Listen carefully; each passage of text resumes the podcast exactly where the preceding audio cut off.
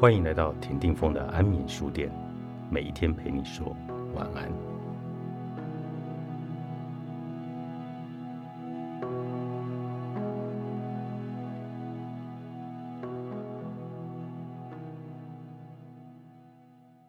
意义是行为的超越。如果在某件事物中看见意义的话，那这件事物就会作为生命的能量填满我们的储存槽。比起没有意义的东西，我们更会对充满意义的东西投入心力。就如同有意义的事物会给予我们能量，没有意义的事物会夺走我们的能量。如果一切事物都不具有意义，我们就会像被移植到黑暗洞穴里的树木，灵魂上的光合作用会崩坏，只剩下虚无主义、宿命论和全儒主义能够作为粮食。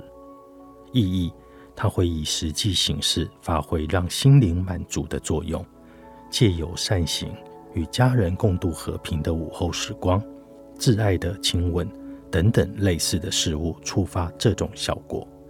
我们在做这些事情的时候，并不会去问它是不是有意义，而是本能的去感受到它，单纯的就去做。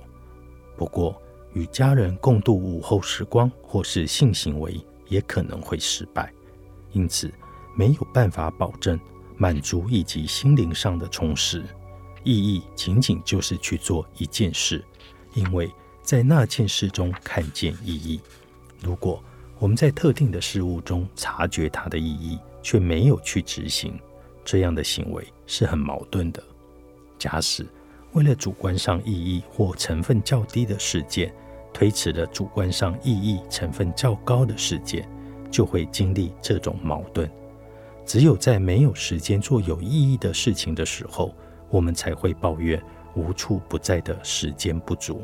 要是时间充满意义的话，人们也不会感受到任何的不足。然而，时间永远都是足够的。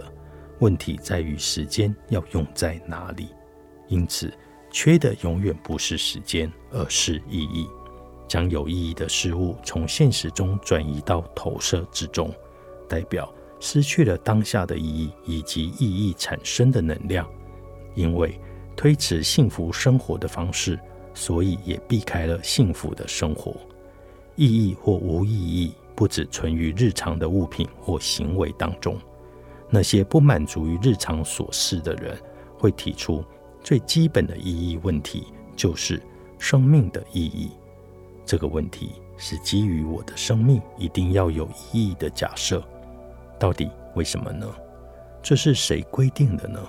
这个假设是不是太狂妄了呢？这正好代表了两种不同的类型：一种是生命之于我一定要有意义，我被生下来，而且手心朝上，现在应该要有随便一个谁把意义往我手上放，给予我存在的意义；另一种是生命意义的问题表明了人本身必须是有意义的整体的一部分，我的存在绝非偶然。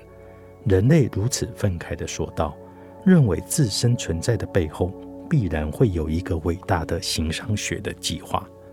我们还没有准备好接受我们毫无意义的可能，以及让自己成为天命的一部分。我们无法认清这一点，以至于在这一方面只好转而求助于信仰这个唯一的办法。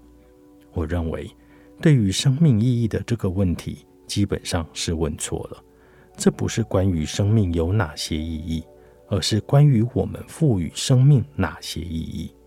我们有一个要命的习惯，就是想要被别人服务，而不是自己照顾自己。每当我们寻找重大的意义的时候，就会浪费时间去让生活变得愉悦与漂亮。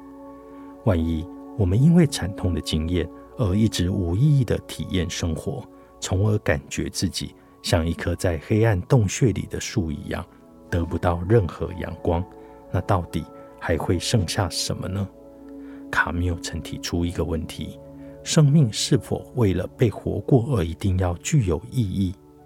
也许他要说的是，生命越是没有意义，生命就越能被活得更好。活出命运来，意味着将它完全掌握在自己的手中。因为重大疾病注定全身瘫痪、无法活动的物理学家史蒂芬·霍金就说过，他很感谢这个疾病，因为这个疾病帮助他探索自己的内心，并且反思人类能够如何以及在哪里找到意义呢？这难道不让人觉得不可思议吗？正是这种对于无意义的反抗，赋予生命它的意义。